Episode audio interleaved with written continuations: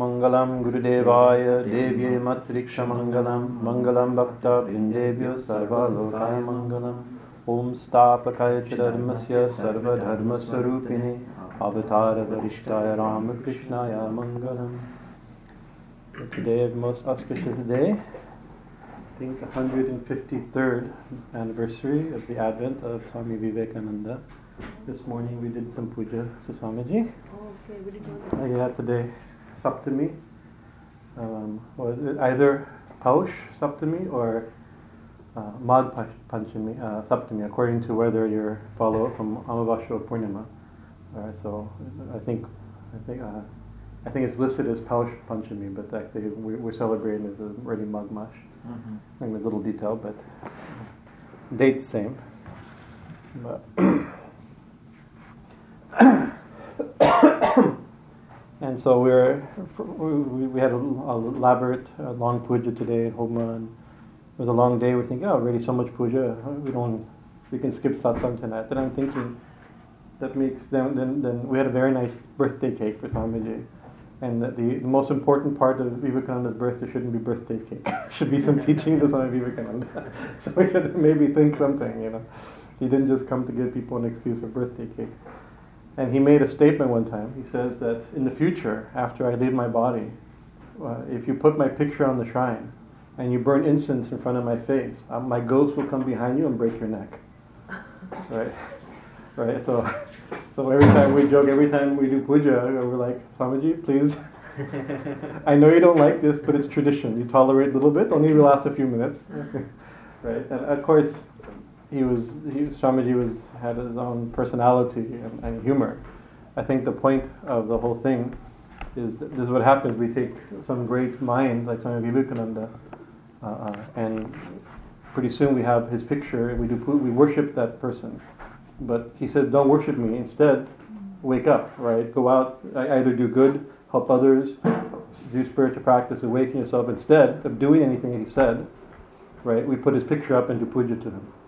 Right? This is what happens. Right? Uh, very easily, with some ideal. We, we idealize something so much that we lose the ideal by making it such a, a glorious ideal. Everybody, oh, Vivekananda is like, we have pictures, all the pictures of Vivekananda like this, Yeah. this heroic pose, right? Right. Uh, uh, uh, I'm not sure if he'd be happy with his new, his new incarnation as a poster, right, rather than an actual living force. You know. But what tremendous.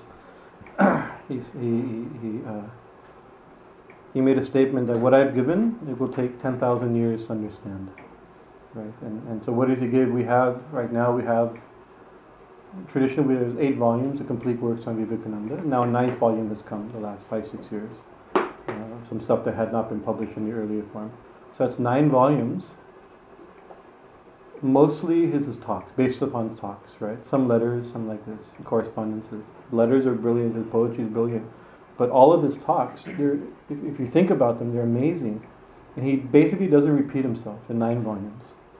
And he never and he spoke without notes. He just I can't. I mean, I can do it, but I just talk in circles. I said, if you hear, if you you can listen to my podcast. I said the same thing. I've said the same thing for, for five and a half years now. Every week I say roughly a version of the same thing. So I'm going to say something different every talk, almost, right? Uh, without notes, right? And and so you think just the intellectual contribution is immense. What else he did, what he found, and what inspired, what he did is really incredible. But just the the volume of intellectual thought is overwhelming.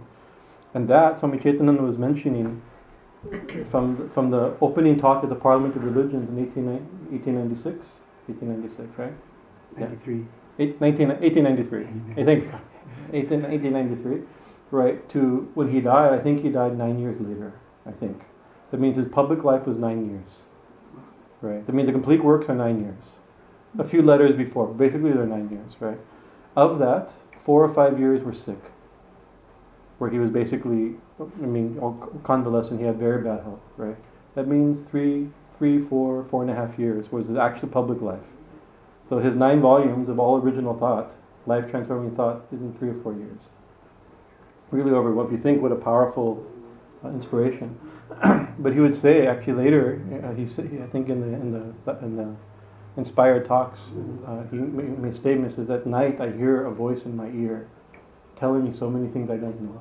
Hmm. Right? He said, this is Ramakrishna's voice. And then when I get up to speak, I repeat. I just in my own words, I speak that. Wow. So he was not. He was where that information was coming from is a bigger question, right? and so of course we could say, oh, he's it's coming from Sri Ramakrishna. Everybody knows Vivekananda in this country. Not everybody knows. Not everybody knows Vivekananda either anymore. But uh, uh, you know, uh, Sri Ramakrishna. But Sri Ramakrishna understood that Swami Vivekananda would be his message. I, sometimes when we do puja, you always have you have the deity, you have his Shakti and his Vahana. You always you have Shiva, Parvati, and Nandi. You have Vishnu, Lakshmi, and Garuda, like this, right? Now, I was one time thinking this, the, we call the Trimurti, our, our, our three Trinity. We have Sri Ramakrishna, Holy Mother, and Vivekananda, and I think a very similar. They always worship together, right? Sri Ramakrishna, his consort, Sharada Devi, and his Vahana, his messenger, his carrier. Hmm. Right, the unique, unique thing. It's not the full message of Sri Ramakrishna, but he brought a very important aspect of Sri Ramakrishna's message. He carried it throughout the world, of course. Um, very interesting. So we should be careful if we wave incense in front of his nose. Swami Sarvadevananda, he told a very interesting, I not know the history of, now you see if you go to the Ramakrishna mission in people's homes, you have Sri Ramakrishna and Vivekananda. They're on the same level. Right? During Swamiji's life, it was only Sri Ramakrishna on the shrine. Even Holy Mother was not on the shrine. She was living in the tradition in Bengal, especially you don't put living people on the shrine. Right? After they die, sometimes the guru gets put on the side somewhere, but the guru is not even guru's picture is not put on the shrine while they're alive. It's common in Bengal like that. Orthodox Bengal at the time. And so uh, uh, even Holy Mother's picture wasn't there. She put her picture in a few places, two or three ashrams, but other than that. But in Benares, when Swami Vivekananda died, Swami, I think it was Swami Shivananda, Mahapurush Maharaj, he was so moved, he went to his room, got a picture of Swami Vivekananda, came and put it on the shrine next to Sri Ramakrishna. And this created a big scandal. Hmm. Right? It's like that, all, everybody was, was at that ashram in Benares because of Vivekananda, but don't put his picture on the shrine. Not the same Mhm. level. Ramakrishna, we think, is avatar. Mhm. Right? He's Rama and Krishna, I mean, he's Kali, uh, that's a different thing. So there became a couple different camps. Huh. Where, uh, but you, uh, it's like we should, we, uh, no, no, Mahapurush Maharaj is a direct disciple of Sri Ramakrishna. You don't adjust, whatever he says is fine. But, I mean, look, this, is, this, this is wrong. It's, I mean, we, we can't, and they couldn't correct him because he was a direct disciple of Sri Ramakrishna. great. Right, and, and uh, uh, at that time, Mahapurush Maharaj was known as being very grave. When he became president, he became very soft, but he was everybody was scared of him, so nobody would dare correct him. That's so they figured, what do you do? So they wrote the, the president of the Advaita ashram of, the um, of the Ramakrishna Mission ashram in Benares wrote a letter to Holy Mother, right, and told Mahapurush Maharaj to put Swamiji's picture on the same level of Thakur, right, and waiting because if, if they get a, a let- note from Holy Mother, then they can. Maharaj, sorry, Holy Mother said. Mahapurush Maharaj also accepted what Holy Mother said, right? And Holy Mother wrote back through somebody, and she she dictate letters usually, and everybody wrote back. And Swami Sarvadevananda says, of course, in the tradition that he read the first, you know, my, my dear son, please accept my love and blessings. You know, it's he says, he said it is wrong that Swami, that Mahapurush Maharaj has put Swami Vivekananda's picture on the same level of Thakur.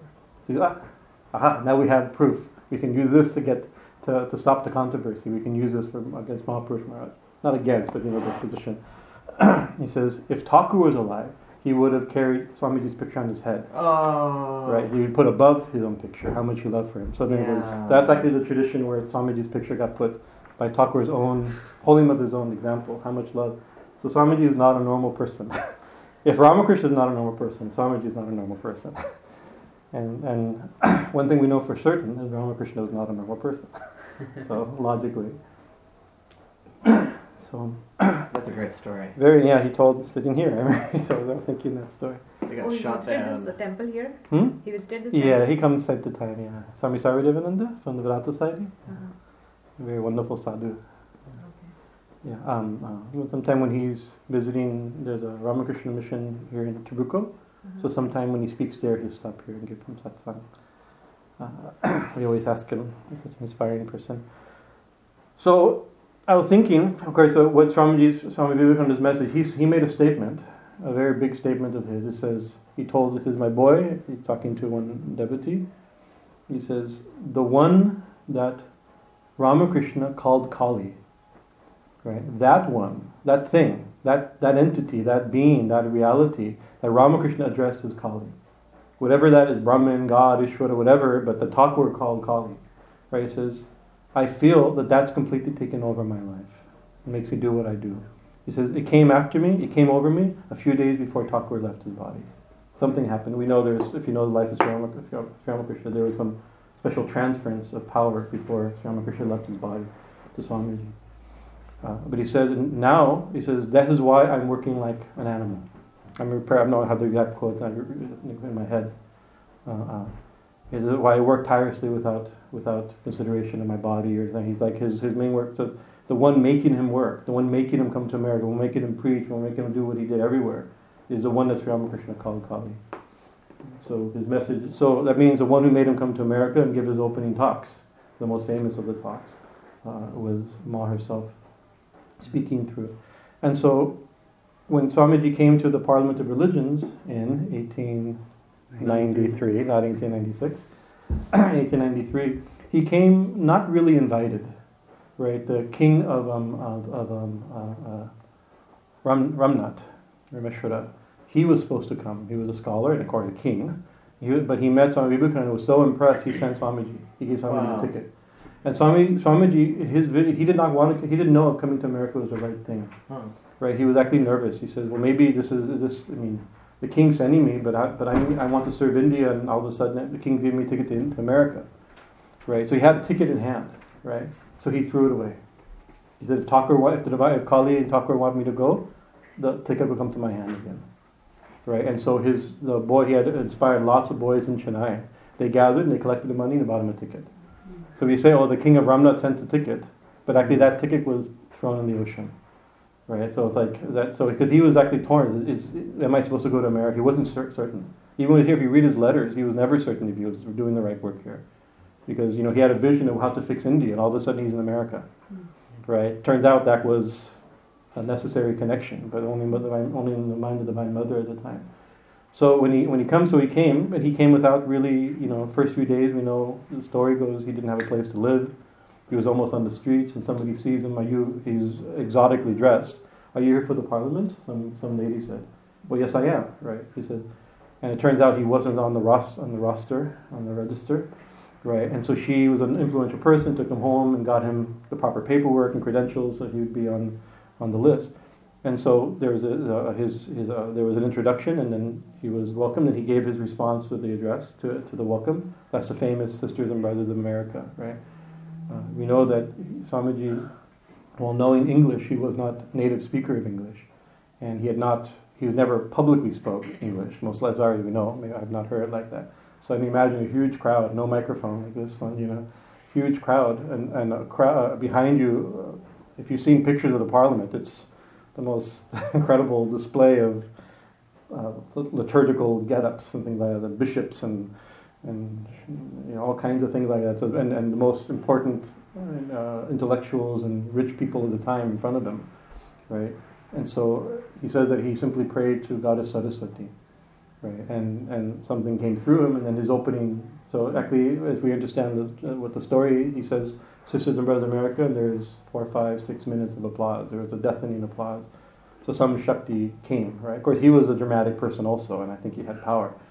Right? And then he gave a very nice, a very important, on actually September 11th, the first talk. Right? Uh, uh, so it's a significant date for good and bad, September 11th. Um, he gave his, uh, uh and where he, he says many beautiful, very short, it's only five, six paragraphs, very short. It was a response, not a, not a lecture. It wasn't his, he was simply, he was introduced and he gave a few words and he sat back down. The next day or two days later, he gave his proper talk, his first proper talk. He gave like six talks or something at the parliament. Um, so his, op- so his opening thing, he said, one of the things he says that I hope that the, the bell that tolled today in honor of this convention will be the death knell of all fanaticism, of all violence between religions, of all uncharitable feelings, violence with the sword or with the pen. You know, unfortunately, it hasn't. it's done something, but you know, the 108 years to the day is when the, the uh, September 11, our modern version of September 11th happened. Uh, so that was the world's answer was not yet, right? Another bell perhaps, right? But this what he put into motion we have to see. So the next, so what, then what, as the speakers began to speak, people began to read prepared lectures. You, pre- you read a paper. That's what you do. You know, if like like universities, like you go to a you go to a you know, convention, and people nobody just speaks or like we're trying to do. They they have a prepared talk, paper, that they've written you know, often often an article or something, and then you read it. They read with a, uh, they try to read occasionally, looking up at people's faces and keep reading. But he had not prepared a talk. He's never prepared a paper, right? So he went home and wrote a paper, right? And in all the talks of Swami Vivekananda, as far as I know, I may be wrong, but I'm pretty sure. I don't think I'm wrong. Uh, in all the talks in the complete works, this is the only one that he that he wrote out and read. But all the other ones were exp- extraneous, ex- Extemporaneous. extemporaneous. Thank you. The word. This is why I should definitely write down what I'm going to say. the difference between Vivekananda and me. One of the many differences between and. His incredible mastery of language. Uh, so the first talk he gave is called, I'll find it here, Chicago Address.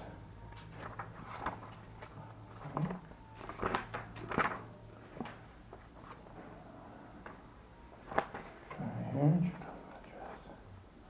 Response to welcome. It's called Hinduism. Right. So this is so. In he wasn't the first Hindu in, in America. He wasn't the really we present him as the first Hindu preacher in America.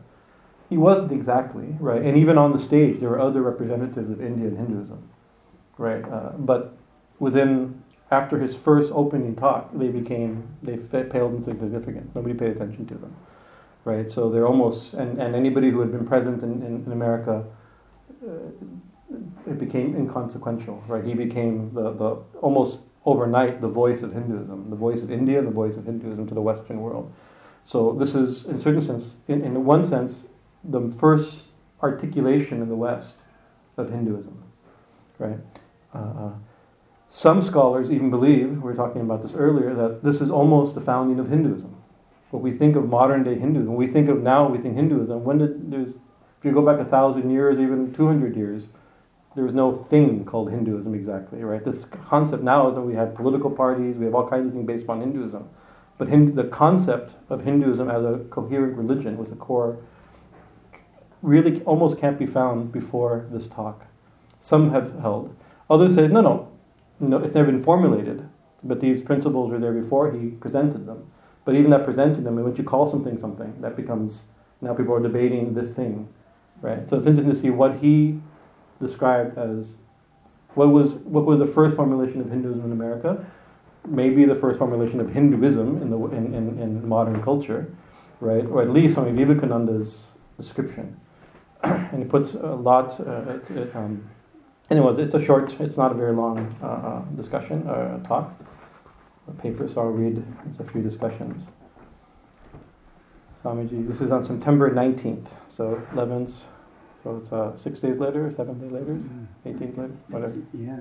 So it was. He had by this time he had heard a bunch of people who were reading papers, and also people noticed him, and and his opening talk was so powerful, right? You think it's that people, and it, it said afterward, people. It's like a like a, you know, hate to. It's like a pop culture con- concert, like the Justin Bieber concert. People rushed the the sta- people rushed the stage, right? He says women were pushing each other out of the way to touch him. I mean, he was so he was very also very handsome, but very charismatic, right? So it was so and so it said that when he when he began to speak, they put him at the end of the day lectures to keep people there. People would sit through all the boring lectures, knowing that that that that, exotic Hindu monk, right? like the exotic was a uh, the exotic Orientalist, you know, is going to be there. You know, we have to. Uh, was a turban, a bright, bright red robe, and a big yellow turban. It was quite quite a, a, a presentation, right? And uh, so, him sitting there night after night as people are giving talk, people waiting for him to speak, right? Uh, so he got his chance to organize his written talk. Three religions, he says, now stand in the world which have come down to us from times prehistoric Hinduism, Zoroastrianism, and Judaism. They all, they have all received tremendous shocks, and all of them have proved, by their survival, their internal strength. But while Judaism failed to absorb Christianity and was driven out of its place of birth by its, by its all conquering daughter, meaning Christianity, was chased. Uh, and a handful of Parsis is all that remains to tell their tale of their grand religion. This is Zoroastrians. Sect after sect arose in India and seems and seemed to shake the, re, the religion of the Vedas to its very foundations. But like the waters of the seashore in a tremendous earthquake, it receded only for a while to return in an all absorbing flood, a thousand times more vigorous. And when the tumult of the rush was over, these sects were all sucked in, absorbed and assimilated into the immense body of the Mother Faith. this is the first thing he began to mention. The first point he decided to mention as he began to speak about Hinduism is that that uh, it has survived all uh, both its internal struggles and changes and external changes. Uh, uh, uh, actually, he pointed out in his opening address that, that we, we hold, India still holds in its bosom the purest remnants of these Israelites. Right? Uh, when, when the temple fell in Israel, the first temple fell, and the first, when the diaspora happened, one group went to India. And only until very recently, the last, I think the last Jewish family from that original group, from the fall of the temple 2,000 something years ago, went back and moved to Israel. There's no original family. Only like the last five, six years it happened. Wow. Right? And it's the only country in the entire world where the Jewish uh, dias- diaspora uh, uh, uh, refugees have never been persecuted. Hmm. In, in the entire history of. It's the only country where they were. He pointed that out. Also, this is another point. Religions have come, external relig- people have come, we've absorbed them or housed them. Our own, we've had Buddhism, all these things have changed within us. We've, at the end of it, Hinduism has survived. Right? Christianity and Islam has tried to conquer us at the end of which we're still here. Right? This is this one first point is about this uh, unique quality of Hinduism to absorb and to digest and to uh, uh, survive. Right?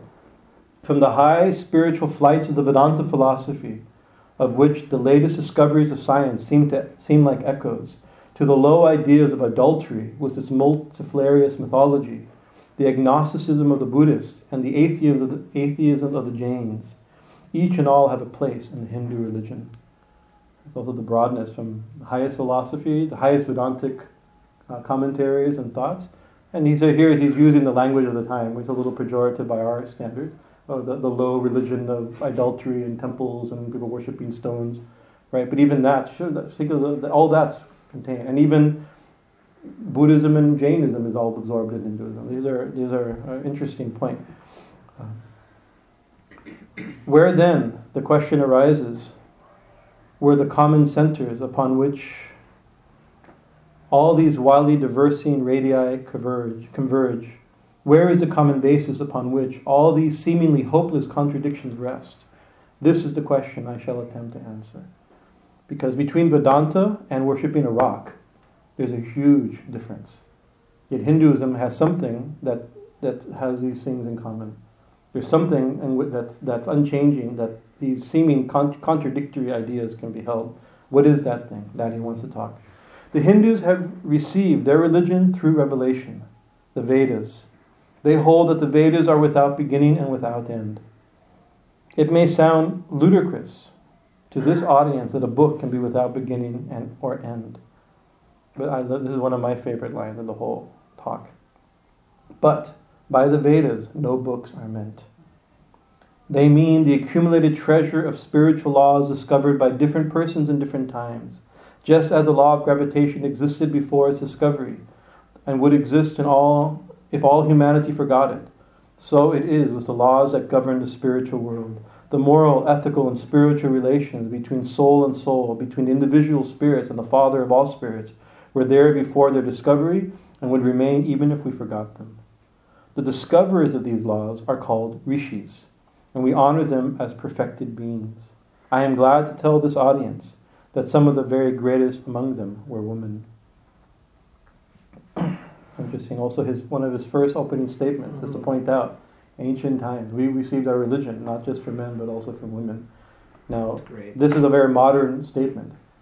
Maybe not as modern a hundred and something years ago. You know, very important. He was very, this is a main important point to Swami Vivekananda,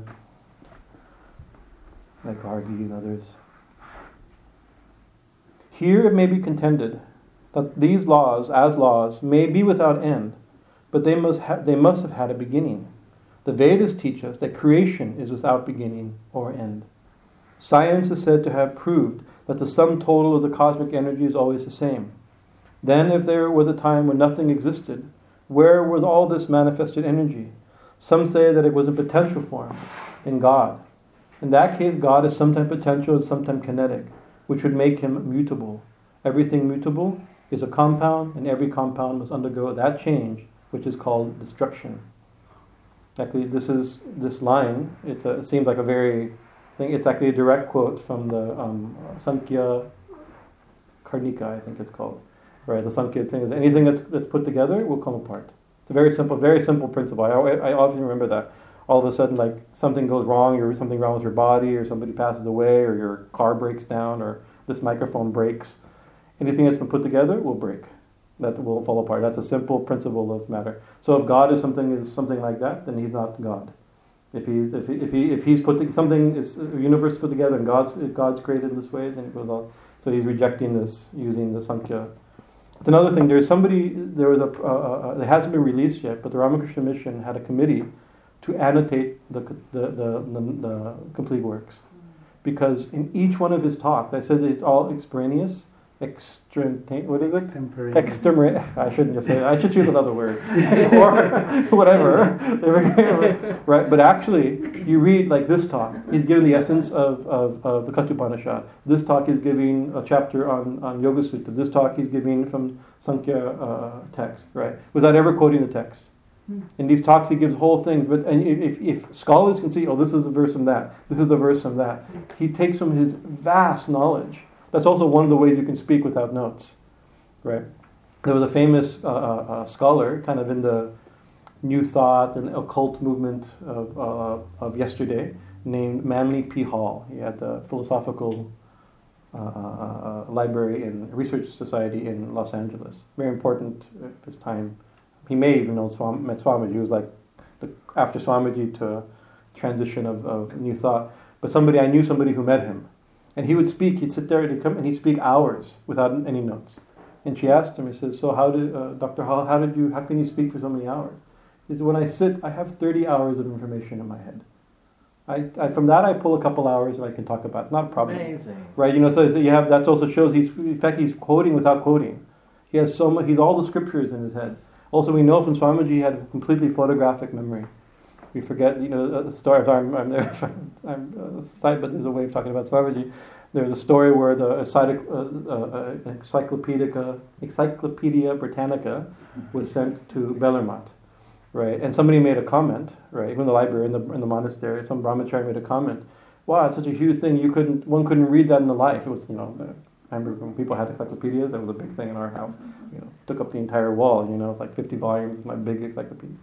What do you mean? I've, I've, I've almost finished it. I've read half of it already. So Swamiji, it's not possible. You've we've only had it a couple weeks. Yeah, ask me anything. Mm-hmm. Right? He's, and the, the boy picked up the thing and he said, What's on this? And Swamiji began to recite exactly what was on the page. Right? And he, and he, and he so you can remember have a mind. He says, This happens if you follow brahmacharya for 12 years, you get this type of memory. It's not hard. It's hard. it's not hard, but it's hard. follow brahmacharya for 12 years. But that's but it's the type of memory that the yogi say, Yoga Sutra says by, by, by being fixed in brahmacharya for 12 years, one gets perfect memory. So he's proof of this, you know, that Siddhi was there. So you can see where, the, so all these things are pulling from so many different texts, almost word for word. If I may be allowed to use a simile, creation and creator are two lines, without beginning and without end, running parallel to each other. God is the ever active providence, by whose power system after systems are being evolved out of chaos, made in turn for a time made to run for a time and then again destroyed. This is what the Brahman's boy repeats every day.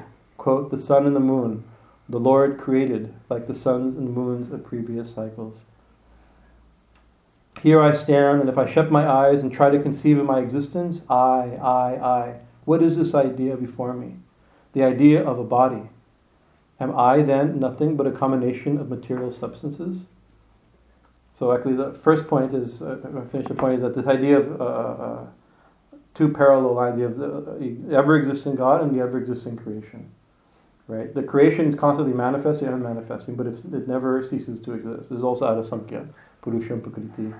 He's taking these ideas from here. Now he's going to, that's an important idea. You have ever-existing, not only God's eternal, but we're eternal and the world's eternal right? Sometimes it's not man- just like we're not always manifested, but the world uh, the world's also not always manifested. Important point.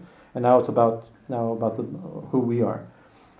Uh, uh here I stand. If I shut my eyes and can see my existence, say I. When you think I, what do you think? You think the body. So am I this body? My guru used to say, think.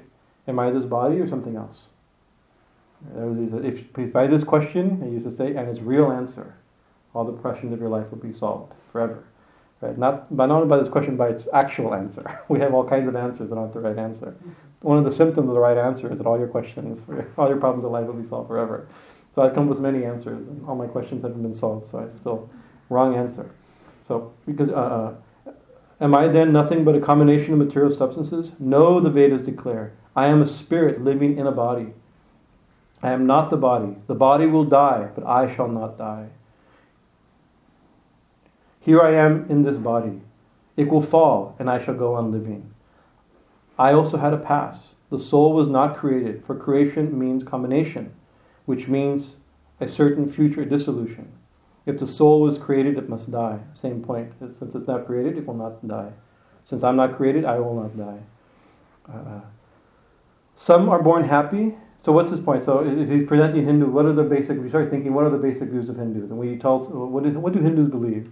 First thing you say, oh, you make statements, try to make some sort of statement that we accept all religions.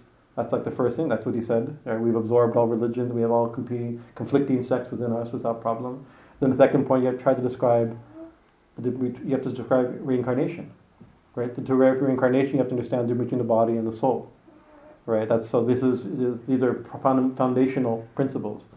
So this is one of the first clear descriptions of, of reincarnation. Some are born happy, enjoy perfect health, have beautiful bodies, mental vigor, and all wants supplied. Others are born miserable. Some are without hands or feet. Others again are idiots and only drag on a wretched existence. Why, if they are all created, why does a just and merciful God create one happy and another unhappy? Why is he so partial? Nor would it men matters to, in the least to hold that those who are miserable in this life will be happy in a future life. Like this is a common uh, in Christianity. It's like whatever in this life, we will attain perfection. We'll have resurrected bodies in the, in, in the afterlife, right? We'll have perfect bodies, a new and a new and a new heaven, a new earth. This is the language, right? Uh, but uh, but but the, he this does not solve the question. The, the real question is still there. Why should a man be miserable even here, in a reign of a just and merciful God? In the second place, the idea of the Creator God does not explain the, anom- the anomaly, but simply asserts the cruel fact of an all, the cruel fiat of an all-powerful being. There must have been causes then, before a man's birth, to make him miserable or happy, and those were his past actions. Actually, without understanding reincarnation, it's very hard to make sense of the world, and very hard to make sense of God, because if, if there's not a clear, if there's not a cause, if, we, if there's not a clear cause for our unhappiness, then who caused it? If we didn't cause it, who caused it? You know, the Creator caused it. If we ever create, if something was created, so we can blame Him, right? Swami Vivekananda would make statements like, "If that's true, not only I would not I would not worship such a God, I spend my life fighting such a God." Right, and you can see there's people you see on the internet. You look on look, you look on Facebook. There's people fighting such a God. They're constantly criticizing every every uh, every view of religion, right? Because it, they're missing a particular fact, right? If this is the God you believe in, I also don't believe. I don't believe. I one time was at the devotee's home, very nice devotee, and he says, "My son is is becoming an atheist." You talk to him, right? It's like, okay, you know, it's like, so and he, he gave his argument. Says, "Well, I agree with you. Actually, most of your most of your points are very valid. I don't believe in that God either." The God you're rejecting, I don't believe that, that God. Vivekananda, in three, four sentences, dismisses that God. It's an impossibility. An, un, an, an unthoughtful uh, a belief that's that's not a, a, a, um, result of clear thinking. It, it, it, so it's I, so I, sorry, sorry, I don't think I helped your son very much, but you know, I, I don't believe in that God either. And I think that boy had a deeper understanding. That's why he was a young kid, a rebellious kid. You're supposed to fight a little bit. I also fought. Uh, uh,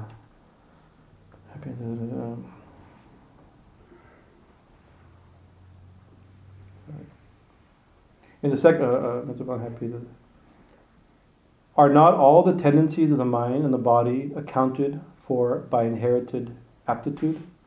Here are two parallel lines of existence one of the mind, the other of matter. If matter and its transformations answer for all that we, are, we have, there is no necessity for supposing the existence of the soul. But it cannot be proved that thought has been evolved out of matter.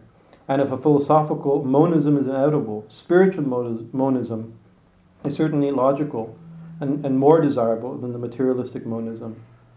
But it is not necessary to discuss either of these here. These will be the topic of a thousand pages of his talks on non duality and things like that, which he's not jumping in. We cannot deny that, that bodies acquire certain tendencies from heredity, but those tendencies only mean the physical configuration through which a particular mind alone can act in a particular way. There are other tendens, tendencies, particular to a soul, caused by its past actions.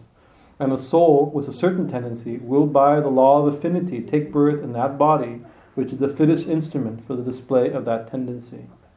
This, so this is his definition of reincarnation. Why, uh, like, you can say the cause of our of our of our health and body is genetics, right? The way we but why did we why are we born? So the causes the, the, the obvious cause is genetics, right? We're genetic. But the spiritual thing is why do why are we born in such a body with those genetics? The soul's looking for a body that will that will that will um, uh, that best suits its karmas, right? So even choosing the genetic makeup, right, has to choose the right the, the, the right family, the right home, the right body.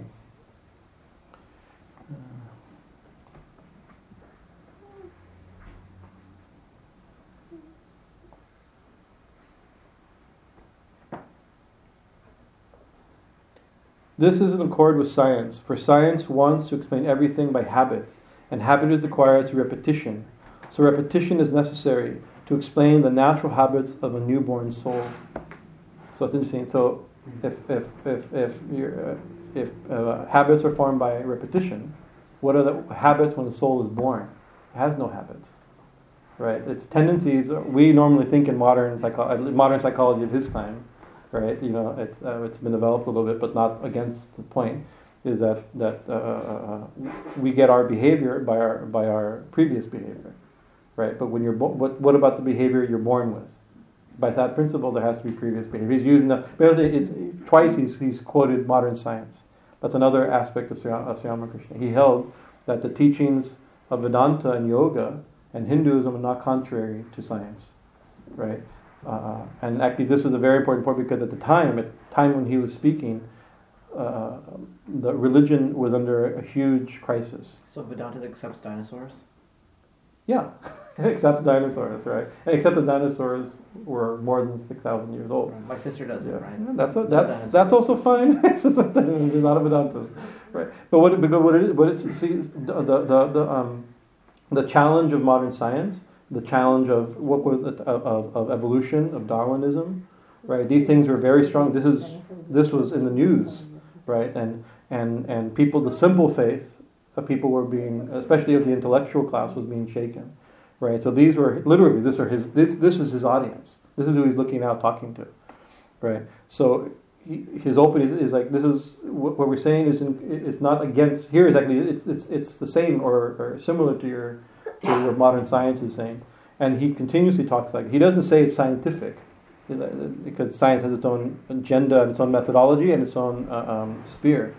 But the conclusions can't be against, are not against. You shouldn't be scared of modern science and or historical analysis, right? Uh, because one of the things, he, okay, I don't want to get there. I wanted to point, but didn't realize it's two pages. That's the next page. Uh, hmm sorry, newborn soul. And since they were not obtained in this present life, they must have come down from past life, those those tendencies. There is another suggestion. Taking all this for granted, how is it that I do not remember anything of my past life? This can be easily explained. That's the challenge. I don't remember my past life. Right? But his point is, but you can. Right? You haven't tried. Right? right? This can easily be explained. Uh, I am now speaking English. It is, my, it is not my mother tongue, and in fact, no words of my mother tongue are now present in my consciousness. But let me try to bring them up, and they rush in. That shows that consciousness is only on the surface of the mental ocean, and within its depths are stored all of our experiences. Try and struggle, and they will all come up, and you will be conscious of your past lives. Not that hard, right? So that's not a, that's not a good argument against it. I can't remember past lives. Right? You can. Of course, it can't be proved. You can't even prove many things. But his, this was a simple. You have to remember this is, simple, this is the beginning presentation. This is direct and demonstrative evidence. Verification is the perfect proof of a theory, and here is a challenge thrown to the world by the rishis. We have discovered the secret by which the very depth of the ocean of memory can be stirred up. Try it, and you will get the complete reminiscences of your past life. So then, the Hindu believes that he is spirit. That's the ultimate point. We're the soul, not the body. Him, and then he quotes, without quoting, if we know, I'll read the thread, but everybody knows it. Him the sword cannot pierce, him fire cannot burn, him water cannot melt, him air cannot dry. This is from Bhagavad Gita, right? right? The Hindu believes that every soul is a circle whose circumference is nowhere, but whose center is located in the body, and that death means the change of this center from body to body. Mm, This is one of his great things. It's like a circle whose, whose circumference, its edge, is Nowhere. but whose center is someplace in a particular body. Later, he describes in other places also using the same analogy. He says, "What's God then? God's a circle whose center, who, whose circumference is nowhere, right? But whose center is everywhere, right? That's the difference. The soul is one place where I'm located here, right? But my, but I, there's no place where I don't extend. But I still have an individual center. God also does extend everywhere, but His center is everywhere. Brilliant. It's a simple language, but like such powerful images. You know, he's using like parallel lines of matter and sp- you know it's, it's using modern language modern uh, uh, um, modern for the time should i say. Right? Very beautiful. And death means a change of center from body to body. Simple. The soul is not bound by the conditions of matter. It is a very in its very essence it is free unbounded holy pure and perfect. But somehow or other it finds itself tied down to matter and thinks of itself as matter so this is very important this is the beginning Somehow or another. somehow or another. But so, what is the soul? In many religions, and the religions of his audience, right? Uh, the, the, not necessarily everybody behind him, but the people in front of him, right? Is like, what what's the nature of the soul? Right? The soul is fallen, right? We're and and and, and uh, uh, uh, our nature is fallen, therefore needs salvation. Original sin. Original sin. These these are things, and Swamiji he was he talks about this later also, but he says, but actually, well, if, we, if it's not original sin, how we how we fallen? How we? I mean, if we're not fallen, how we fallen? How are we in the body? How are we suffering? How are we separate from God? Somehow there's some accident of fate. There's some reason. There must be reasons. Obviously, here we are for a reason, but it's not the reason we think. Cruel We can give the reason we think any type of title, like the fall of man. That's a legitimate uh, metaphor for, for what happened, what happens or happened, right? But it doesn't change the actual fact. The soul is uh, uh, uh, uh, is not bound by the conditions of matter. So you say, how am I? How am I suffering? How, how am I limited? You're not. You're identified with a limited body. You're not limited. What are you? You are free, unbounded, holy, pure, and perfect. These are the qualities of the soul. Right? So these are that's a very a very big statement, especially for his audience. But somehow or other we find ourselves tied down to matter and thinks itself as matter. Why the free, perfect, and pure being should thus be under the thraldom of matter is the next question. How can the perfect soul be deluded into the belief that it is imperfect? We have been told that the, Hin- that, that the Hindu uh, shirks the question and say that there can be no and, and say that there can be no such question. Some thinkers want to answer and say that they can be that there can be no such question. Sorry, some thinkers want to answer it by positing one or more quasi-perfected beings and use big scientific names to fill in the gap. But naming is not explaining. The question remains the same: How can the perfect become the quasi-perfect? How can the pure, the absolute, change even a microscopic particle of its nature? But the Hindu is sincere. He does not want to take shelter under sophistry.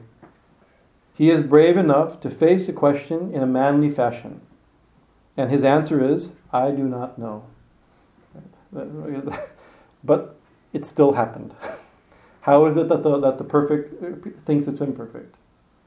My Guruji also says, he says, somehow another, uh, this is language very nice. We talked about this in the car in, in San Francisco. Says 1 plus 1 equals 2. 2 plus 2 equals 4. 4 plus 4 equals uh, uh, 8. 8 plus, 8 plus 8 equals uh, 17. 17 plus 17. But see, some mistake was made. How it was made, who knows? Right? Now you build your whole mathematical system on that. You build your algebra system on that, your, geog- your geometry on that. Right? Your, mo- your, your, your physics, your, your psychology, everything's based on some mistake. Somehow another mistake was made.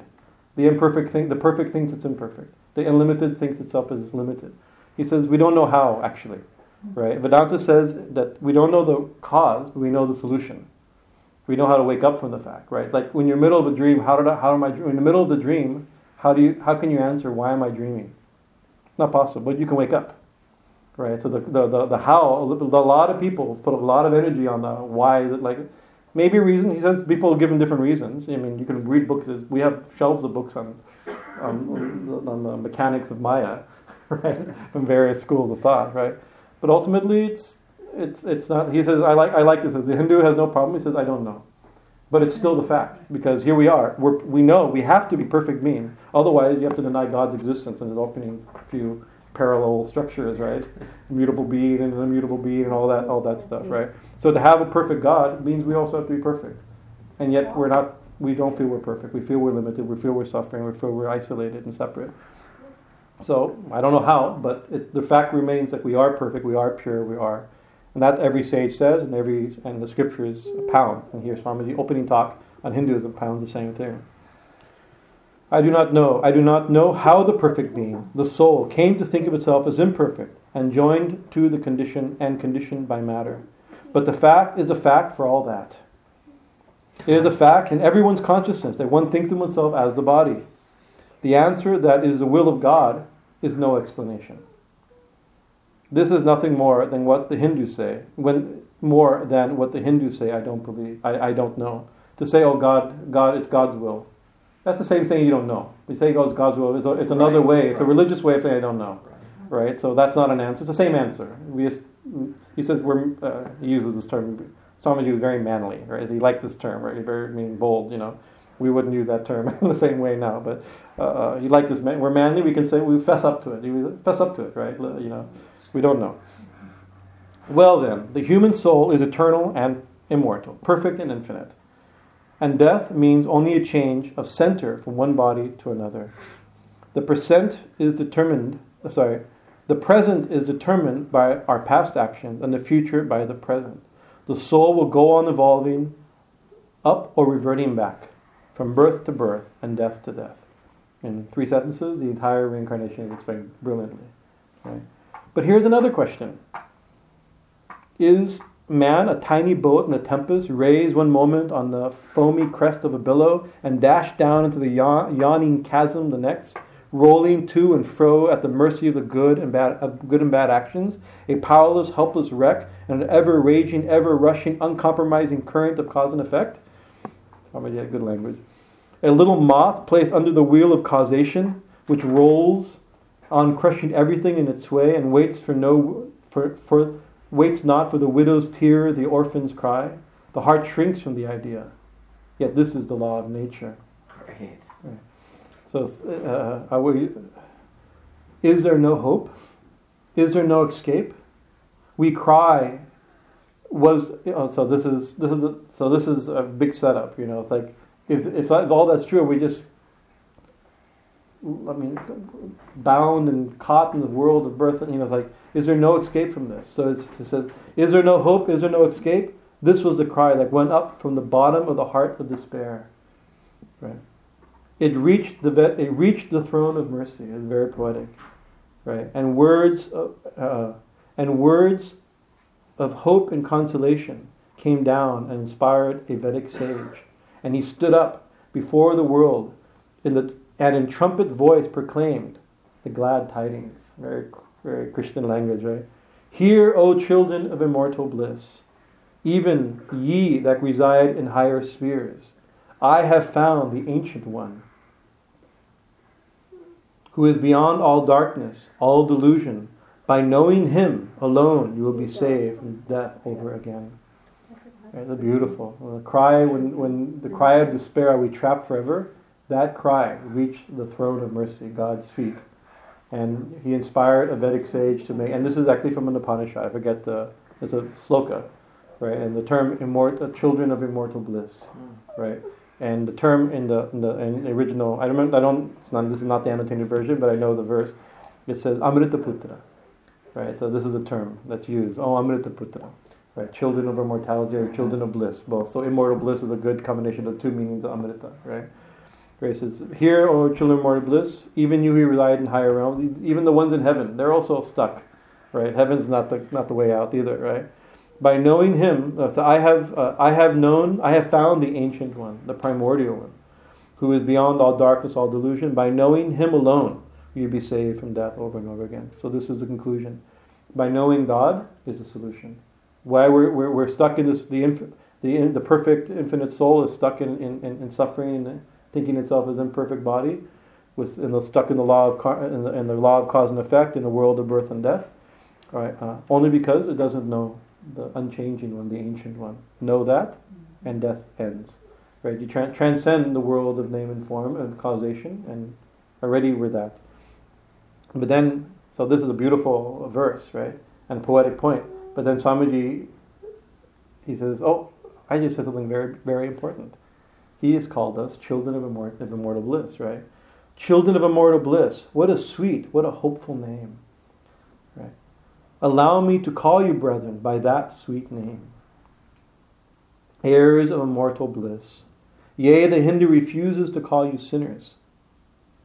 We are the children of God and the sharers of immortal bliss, holy and perfect beings. Ye divinities on earth, sinners, it is a sin to call a man so. It is a standing libel on human nature. Uh, it's a sin to call a man a sinner. What could be worse is calling if a man, if man's or woman, human soul is perfect, divine, blissful, a child of God, to call that person a sinner is blasphemy. Right? That's the thing. That's, so we have to be. It's like Swamiji later in other places he says actually, sinner is not. We are sinners right? Sin is a sin is a crime against nature, a crime against God, a crime against conscience, a disobedience of the scriptures, uh, a breaking of our caste rules. These are all the ways of describing sin. Those have painful reactions. Those reactions darken conscience. Those keep us separated from God. It's not that we're not that we don't sin, and people who sin they can be called. It's like some people who build can be called builders. People who eat can be called eaters. But to make that your identity, right? That's a mistake, right? It's taking one little thing, one little aspect of yourself, and using that as your identity. When like when the soul, like it says that the soul is described as the, the individual soul, not even like the Supreme Brahman, the individual soul is described in the Gita as radiant like 10,000 suns. Right? So it's like whatever the worst possible sin we could have done, or the most unhealthy food we could have eaten, or the biggest house we could have built, whatever the thing we do that has a reaction, in compare to, to call us that instead of radiant like 10,000 suns. Right? You know, it's like it's not not not nothing, and that is the problem. We have made mistakes, and we're learning from those mistakes. Hopefully, we suffer as a result of those mistakes. But to make that our identity is very dangerous. It changes the whole psychology. Right? You should think I'm divine, right? By some mistake, by some accident, by some who knows my past. It's like I don't know how. Here I am, thinking not remembering that I'm divine. Of course, we have to. We shouldn't be foolishly undivine, it, but we are divine. That's the point. Uh, it is a sin to call a man. I love this line. It is a sin to call a man a sinner. The st- standing libel on, him, on human nature. Come up, O lions, and shake off the delusion that you are sheep. This is a great line. So this also, what is this from? This is from a story from Sri Ramakrishna, uh, uh, from a lion or a tiger. I think Sri Ramakrishna told it as a tiger. Sri Ramakrishna, Vivekananda tells it as a lion. It's more like, especially in the Americas, a lion is the king of the beast, right? In Sri Ramakrishna's story, a, lion, a tiger goes out to go hunting, and he's, he sees a sheep, and he goes and, and jumps at a sheep, uh, uh, and that sheep is um, uh, uh, uh, pregnant. And just as the sheep tries to get away, it dies and gives birth to its fawn, I guess, a baby sheep. I don't know, sheep, sheeplet, whatever the word is, right? Uh, and that tiger, tigress, he feels a little compassion. He takes that. Uh, uh, um, no, I got the story all wrong. Sorry, please forgive me. Yeah, no, that's, that's okay. So the, the uh, a, li- a lion goes to jump and catch a sheep, but the lioness or the ti- tigress gives birth and dies. Sorry, I got the story wrong. It's another story. It's also a good story. I was mixing it with a Judd Budded story and the. Uh, uh, different point, but also good story. good story. Uh, um, and so the, the uh, uh, uh, and so the sheep, seeing this baby t- cub, they decide, oh, let's we will raise it, right? And so that baby, that baby tiger or lion, lion gets raised as a sheep and goes to sheep school, right? Has uh, uh, brothers and friends and everything. Or sheep. Learns about sheep food and like this, and very happy. One day, another tiger or lion the story comes and sees hunting, and he sees, oh, there's a nice pack of sheep. I can get my lunch out of this, right? And he sees in the middle of it, there's this, there's a young tiger there, an, adolescent tiger, and it's and he's looking at it. It's bad, bad, bleeding, bleeding. It's chewing on grass. He's like, what is this? So he gives a roar, scares a bunch away, and he grabs that tiger and pulls it. And he goes, No, no, don't kill me, don't kill me, don't kill me. Bad, bad, don't kill me. Right? He says, What do you mean, don't kill me? You're, you're, a, ti- you're, you're a tiger. Right? He says, No, bad. He doesn't, he's, so he grabs him, drags him to, the, to a river. He says, Look in the reflection. Look at your face. Look at my face. You see? I have a, a tiger face. Look at your face. It's a tiger face right? And then he and he goes and catches uh, some meat and, and, puts meat in its mouth. And no, bad, bad. He only eats grass his whole life. No, no, taste it. He shoves the, the bloody meat into the. you It's like cat like. All of a sudden, roar! He lives out a roar. He remembers his nature. Everything comes back, right? So this is the thing is that we are we are um, uh, uh, we think we're sheep, but we're actually tigers. We think we're sinners and fallen and, and pathetic. We're actually glorious beings right? We're children of immortality, maybe even Brahman itself. It depends on how far you want to take, how much he hasn't presented everything, but it's, it's, it's we're, we're definitely divine. We're, we're uh, uh Swami Shivananda, he says, do not bleat like a lamb or om like a lion of Vedanta. Right? It's like you, you should uh, focus on the positive, on the positive.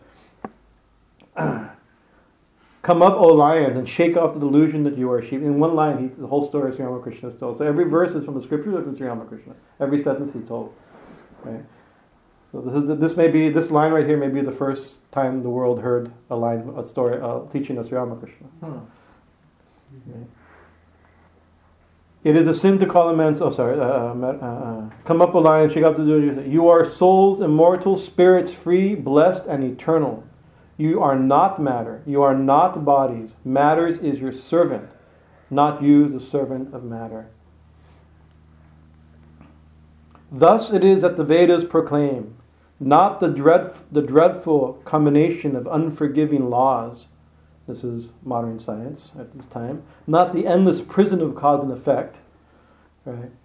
Uh, but that at the head of all these laws, in and through every particle of matter and force, stands one by whose command the winds blow, fire burns, the clouds rain, and death stalks upon the earth. This is a verse also from the Upanishad.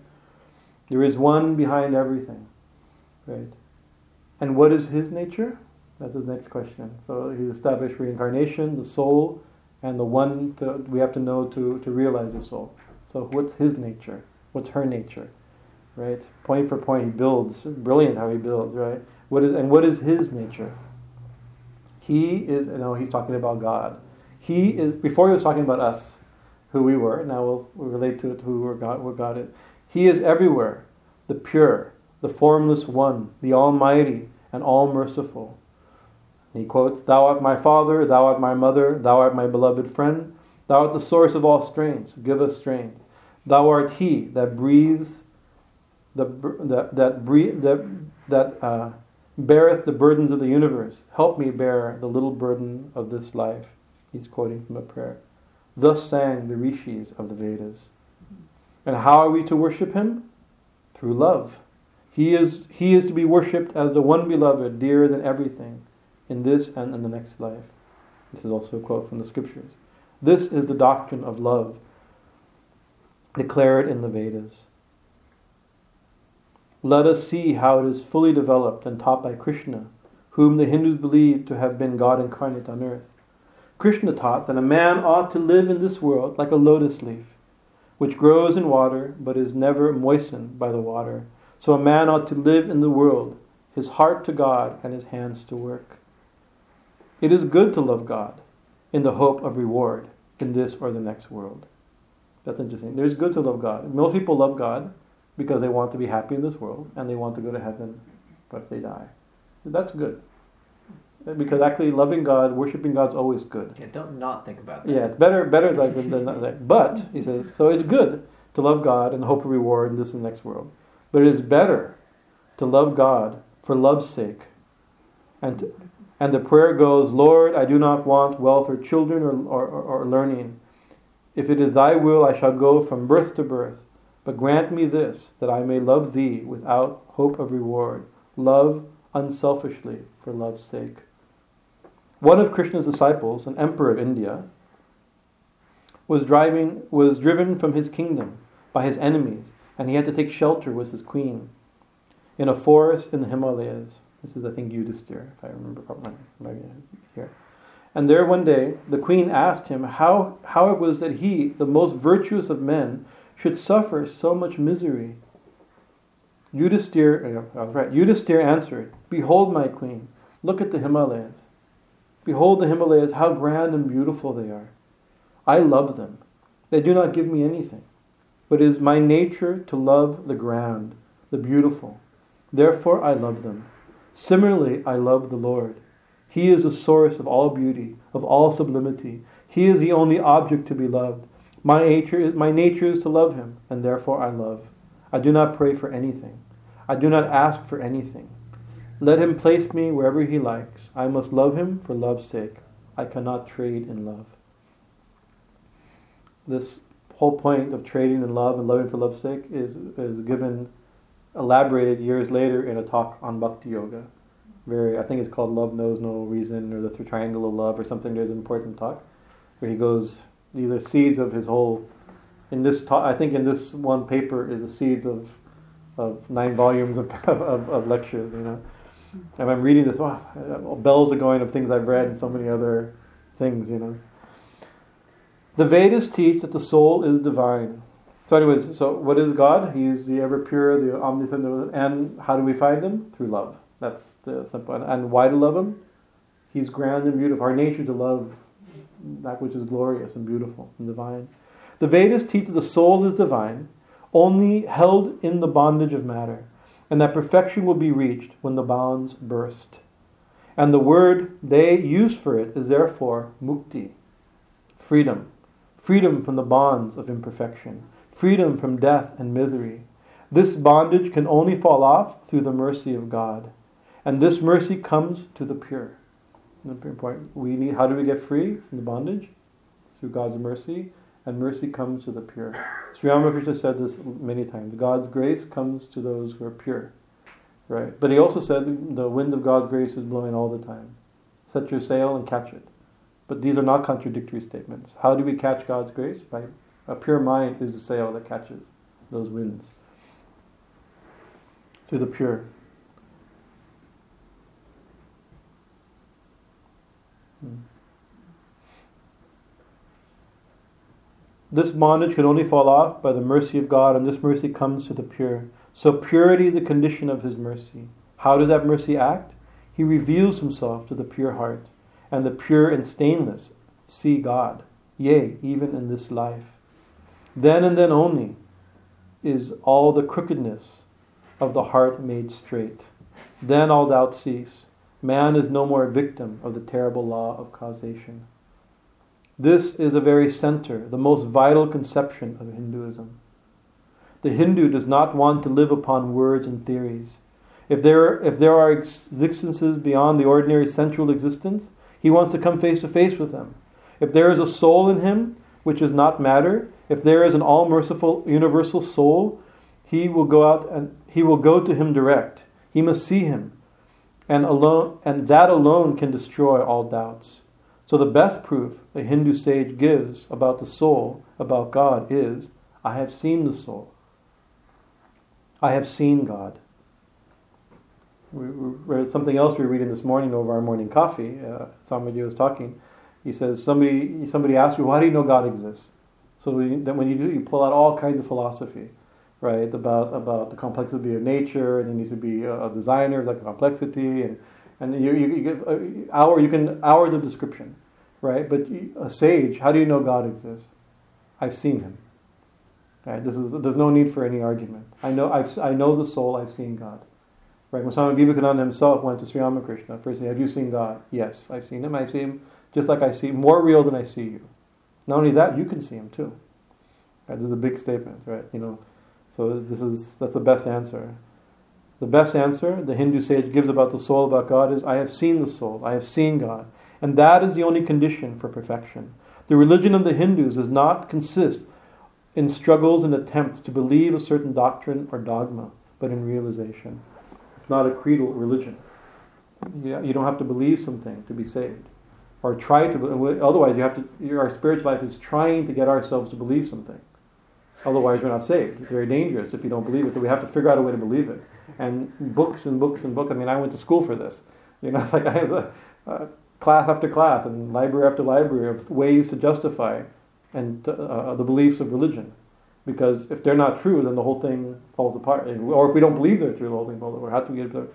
But that's nice. Is that uh, religion does not uh, consist in the struggles and attempts to believe a certain doctrine or dogma, but in realization. Not in believing, but in being and becoming. Thus, the whole object of their system is by constant struggle to become perfect. This is the whole object of their system. I'm oh, sorry, uh, become perfect, to become divine, to reach God and see God. And this reaching God, seeing God, becoming perfect, even as the Father in heaven is perfect, to quote Jesus, constitutes the religion of the Hindus. And what becomes of a man who attains perfection? He lives a life in bliss infinite, a bliss infinite. He enjoys infinite and perfect bliss, having obtained the only thing in which man ought to have pleasure, namely God. He enjoys the bliss with God. As far, so far, all the Hindus are agreed. This is the common religion of all the sects of India. But then perfection is absolute, and the absolute cannot be two or three. It cannot have any quantities qualities. It cannot be an individual. God, it cannot be. Oh, sorry. Uh, it cannot be an. Uh, uh, uh, sorry. It cannot be an individual, and so, when a soul becomes perfect and absolute, it must become one with Brahman, and it will then realize itself as existence absolute, knowledge absolute, and bliss absolute, Satchitananda. So this is like when that realizes, if one realizes God, there's not more, there's not two gods, right? So then one realizes one underst- one realizes one's own infinite nature as one without a second. But then the question is, well, that sounds bad. Nobody wants. We don't. We don't. We want. We want. We care about our individuality, right? So he answers that. We have often been heard. We have often. We have often and we have often and often heard this called losing one indiv- the so-called losing of one's individuality and being a, sto- a stock or a stone. He just a scar that never felt a wound. I tell you, it is nothing of the kind. If we, if we lose our individual, we become like a rock. We will be nothing, right? Nothing of the kind. If, if it is happiness to enjoy the consciousness of this small body, it must be greater happiness to enjoy the consciousness of two bodies and the measure of happiness increasing was the consequence, consciousness of an increasing number of bodies. The aim, the peak of happiness, being reached when it has become a universal consciousness. If our individual awareness is so wonderful that we don't want to lose it, imagine if it, we don't lose it. Imagine if it were to expand. It doesn't disappear; it expands. Right? It's not our individual consciousness; it's from, uh, but an infinite consciousness. So the, the our pleasure and happiness we get as an individual could be exemplified millions of times, billions of times, infinite amount of times. We'll read fast. we'll see how far we get before. Um,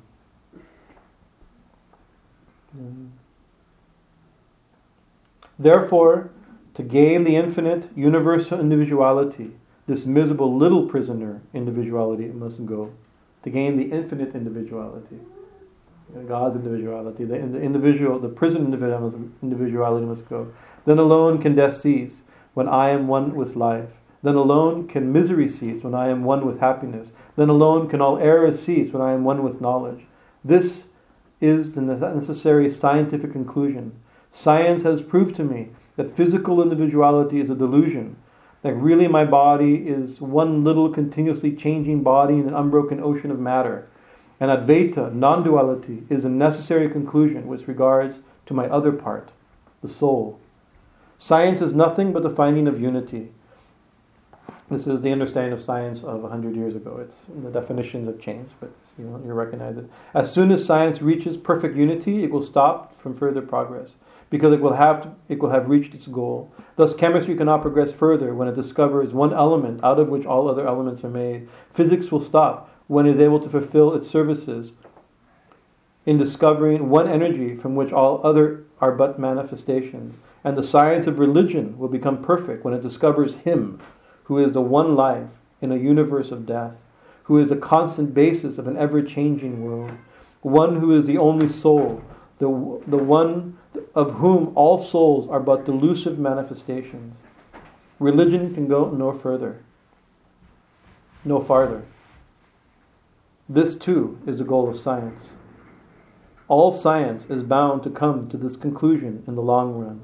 Manifestation and not creation is the world is the word of science today. And in the Hindu, and the Hindu is the only is only glad that what he has been cherishing in his bosom for ages is going to be taught more in more forceful language, and with further light from the latest conclusions of science. Guruji used to also say that science is knocking on the door of divinity from certain aspects. They don't realize, but descend we descend we now from descend we now from the aspiration of philosophy and religion of the ignorant. At the very outset, I may tell you that there is no polytheism. And, sorry, des- descend we now from the aspirations of philosophy to the religion of the ignorant. This is from the philosophy to common, what people would consider ignorant religion, worshipping stones and puja and wiggling finger like we do here. Our ignorant religion, like we do, instead of the high philosophy. Let's go down to common folk religion like us, you know? I tell you that there is no polytheism in India. This is the big conclusion. Oh, they're worshipping many gods. I have this is a particular perspective that had to be presented at the time, right? I, I hold that uh, uh, uh, uh not disagreeing with Swamiji, but I have a different presentation that uh, I call Hinduism polytheistic monism. There's many manifestations, right, and, and real entities, but there's only one reality ultimately. But he says he's saying the same thing in his own way. I may tell you now, there's no polytheism in India. In every temple, if one stands by and listens, one will find the worshipper applying the attributes of God, including omniscience, to the images. It is not polytheism, polytheism nor the word nor nor word the name would the name henotheism explain the situation. A rose by the name would smell as sweet, quoting Shakespeare, I think, right? Names are not explanations. This is henotheism is a term used at this time. I forget who, uh, an Indianologist used it. He called it, you know, polytheism is many gods, and monotheism is one god, right? So henotheism is one god at a time Right? he held that this was the view of Hinduism, whatever henotheism, or uh, uh, uh, is that a Greek word? Yeah, uh, based on that. Uh, uh, but this is the idea of um, um, is like when we're worshiping when we're worshiping Krishna, he's supreme. When we're worshiping Ram, Ram's supreme. And so he used that to understand the views of the Vedic mantras. The mantras of the Vedas describe Indra as supreme. Then another one called Varuna the supreme. So they're using, oh, this is henotheism. It's not that they, the two different groups that think that, that they're God supreme. It's whatever God you're worshiping, that's supreme. Right? So henotheism is a description, but a description, a, a title you can give that, but a title is not an explanation. So he says, right? I remember as a boy hearing a Christian missionary preach to a crowd in India. Among other sweet things, he said to them, If I give your idol a blow with my stick, what can it do? Okay. This is this is the way people are preaching in India. If I hit your, if I hit Kali, what will happen? Nothing. It's no power, right? Uh, uh, one of his hearers sharply answered, If I abuse your God, what will, what will he do? Right? You'll be punished, said the preacher, when you die. So my idol will punish you when you die, said the preacher, retorted the Hindu. Idol. you know, these answers are no answers at all, right? Jaima, Jaima. A tree is known by its fruit when I have seen what I have seen amongst those that are called adulterers. Now here he's talking about this is a little this is the first time where he mentions Sri Ramakrishna but not by name. We know later this is a line because you know it's like people criticize the adult adulterers in, in, in the Bible are considered worse than nothing nothing worse the worship God as an image is like murder. It's it's one of the ten big things, right? murder, adult, uh, adultery, right, uh, uh, fornication, all all the same category as, as like worshiping a statue or a picture, right? So like, so like that, it's considered so bad. Like why it doesn't seem in the, in the moral structure to be in the same level, right? But here, so he, he says, I have so. uh, uh, a tree is known by its fruit, right? Jesus said that, right? When I have seen amongst those that are called adulterers men the likes of whom in morality and spirituality and love I have not seen anywhere, I stop and ask myself, can sin beget holiness? Right? And later he, he uses almost the exact description talking about Sri Ramakrishna. Right? If, if adultery is sinful, how can that sin make Ramakrishna? Can sin beget holiness? Can a bad tree, can a good tree give bad fruit, or whatever, or can a bad tree give good fruit? You know, to use that uh, metaphor, right? So it's not. Uh, he's challenging it. Superstition is a great enemy of man, but bigotry is worse. Why does a Christian go to church? Why is the cross holy? Why is the face turned toward the sky in prayer? Why are there so many images in the Catholic Church? Why are there so many images in the mind of a Protestant when they pray?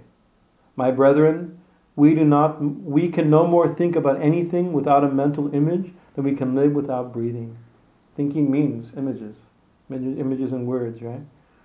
By the law of association and the material images calls up the mental image, the mental idea, and vice versa. This is why the Hindus use the external symbol when he worships. He will tell you that it helps to keep his mind fixed on the being to whom he prays. He knows all as well it does not that the image is not God. It is not omnipresent. After all, how much does omnipresence mean to most of the world? It stands merely as a word, as a symbol. Even the word omnipresent is only a word. We don't know what does the omnipresent mean. The idea of something existing everywhere. We, there's no there's no example of it. So what do you do? You come up, you come, even the Im, even the idea, the abstract idea, is an image. But in order to think of that image, we immediately think of another image, like everywhere you go, there's air. In air. the attic, underneath air. the Yeah, that's that's or the, the, ocean, ocean, in the mountains. ocean, the sky, the, the the infinite sky. The sky is not infinite. A, convenient symbol for us for an idea that's another convenient symbol for something we don't understand. We have a word infinite for something we've never experienced. So that word does not show our, our knowledge of the subject. It shows our extreme limit, our way of thinking about something we don't, we've never experienced. Right. So it's, it's also a, a, it's an it's an idol, a mental idol. The idea is a mental idol, and then to think of that, we create another mental idol, right? An actual image. Right. This is the, the point. It's a very interesting point how even the idea, like we like, oh, God is formless, or God is impersonal. You know, even those that that term is something we don't experience. Do you think the word idol comes from idea? I'm not sure. Right, Maybe. ideal. I'm not sure. Could look that up. That's a good topic. Might. This is why the Hindu uses. Oh, sorry. Uh, after all, how much does omnipresence mean to the most in the world? It stands merely as a word, a symbol. Has God superficial area? That's right. That's interesting. Even the even the metaphor of all-pervading idea that is is an area, a spread out area. Does that even make sense to use that type of language to infinite consciousness or infinite work to God? You know, so even that he's like, does God have spread out area, right? Even if if we if if we do not admit that, still we have to repeat the word. I'm sorry. Uh, um, uh, it stands. Uh, has God superficial error, Even if we do not admit that, still we have to repeat the word omnipo- omnipresence. When we repeat when we repeat the word omnipresence, we think of the extended sky or of space that is all. If we find that somehow or other, by the law of our mental constitution, we have to associate our ideas of infinity with the image of the blue sky or, or sea, so we naturally connect our idea of holiness with the image of a church, a mosque, or a cross. The Hindus have associated the ideas of holiness, purity, truth, omnipresence, and other such ideas with different images and forms. But with these differences, with, but with this difference, that while some people devote their whole lives to their idol of a church and never rise higher, because with them religion means the, intellect, the intellectual assent of a certain doctrine and doing good to their fellow beings. The whole of religion of the Hindus is centered on realization. It's not just on accepting something. Man is to become divine by realizing the divine. Idols or temples or churches or books are only, such, only supports the helps of the spiritual in this of this of his spiritual childhood. But on and on he must progress. He must not stop anywhere, External worship, material worship, says the Hindu scripture, is the lowest stage. Struggling to rise higher through mental prayer is the next stage. But the highest stage is when the Lord has been realized. It says, actually, this is quoting a verse. It says, external puja is the lowest stage, right? Above that is prayer. Above that is japa. Above that is meditation. Above that is realization, right? So that's an easy thing to say. So, but it's not meant as a criticism. Like, what do you do? You japa. Oh, that's not the highest thing. Meditation's higher, mm-hmm. Right? You know, it's like, oh, you know, it's like it's, people do like that. So we quote this one time in the Berkeley Vedanta Center, right? It was on a, a puja day of some sort. I mean, Ramakrishna's puja, Holy Mother's puja, and there was an old timer Vedantist who I, whose name I shall never mention in public. He's not on my. Uh, uh, but anyways, he, he he he made some comment. It's like he made some comment that oh, but yeah, even even Swamiji said that this puja stuff we're doing. This is as we're getting ready for puja. Puja stuff. this puja is a lower stage, right? And he's right. It is a lower stage. I, I mean, I'm not. Swamiji said even Sri Ramakrishna, the scripture says it's the lower stage, but it's a stage that he, I happen to know personally, hadn't gone through yet, right? You know, so he's he's, he's like it's a lower stage, but the stage of thinking, oh my God, these people are on lower stages is also a pretty low stage in, in religious conception, right? You know, it's like it's a stage. It's it's a stage. We're, we're still we're we're going stage by stage. We need mental. You know, we know the power of puja. Today we had a puja and we're still buzzing from the puja, right? A stage we're very much uh, uh in the middle of, right? Uh, and and we're hoping that through our mind cannot always be in perfect meditation, right? When it's not so, it's a, stage by stage is the process, right? It's not, but we don't criticize a lower stage a lower stage is, he says it's our spiritual childhood. We go, we grow up. You don't criticize it. What are you, 12? That's totally not as good as 16, right? The scriptures are very clear. 16 is way better than 12. You're older. 16 is more mature than 12. Right? You feel bad about yourself because you're only 12. Right? You don't think, no, eventually a 12 year old will become by itself without doing anything, a 16 year old. You're realizing the painful fact that your, your kid grows up. you know, this is what happens. This is what, this is what, definitely what happens. Two more pages. I'm to I'm to read real quickly. I want to finish it where we, we, we, we can say we, we fully understood full Hinduism with Swami Vivekananda in one on his birthday. So. uh, uh,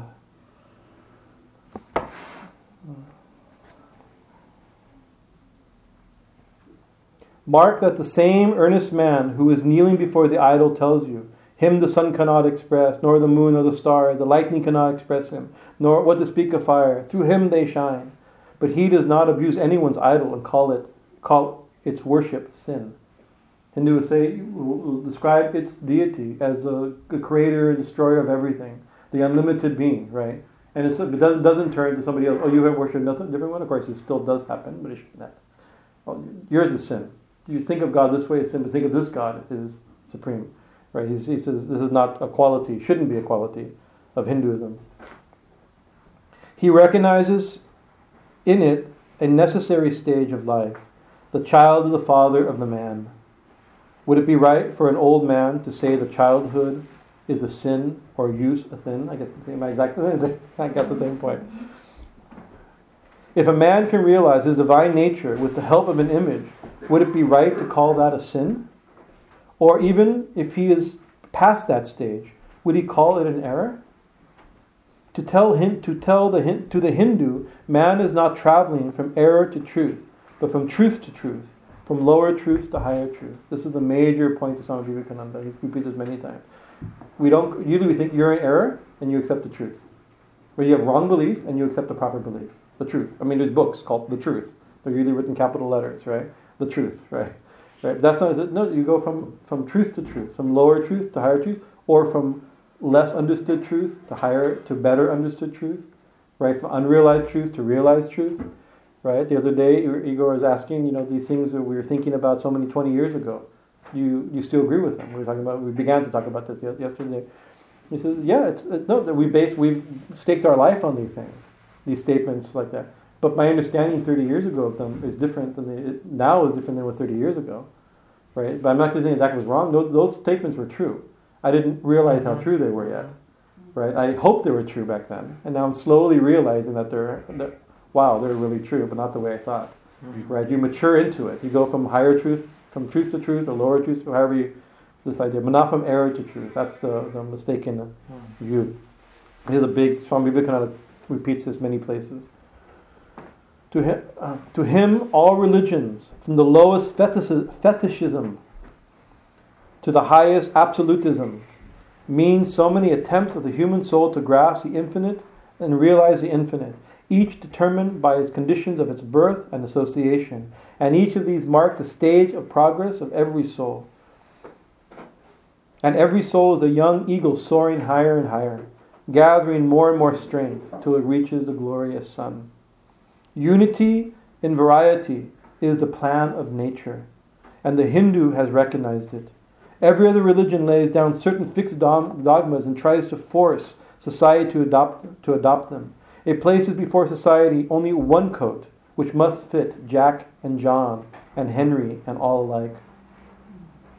If it does not fit John or Henry, he must go without a coat to cover his body.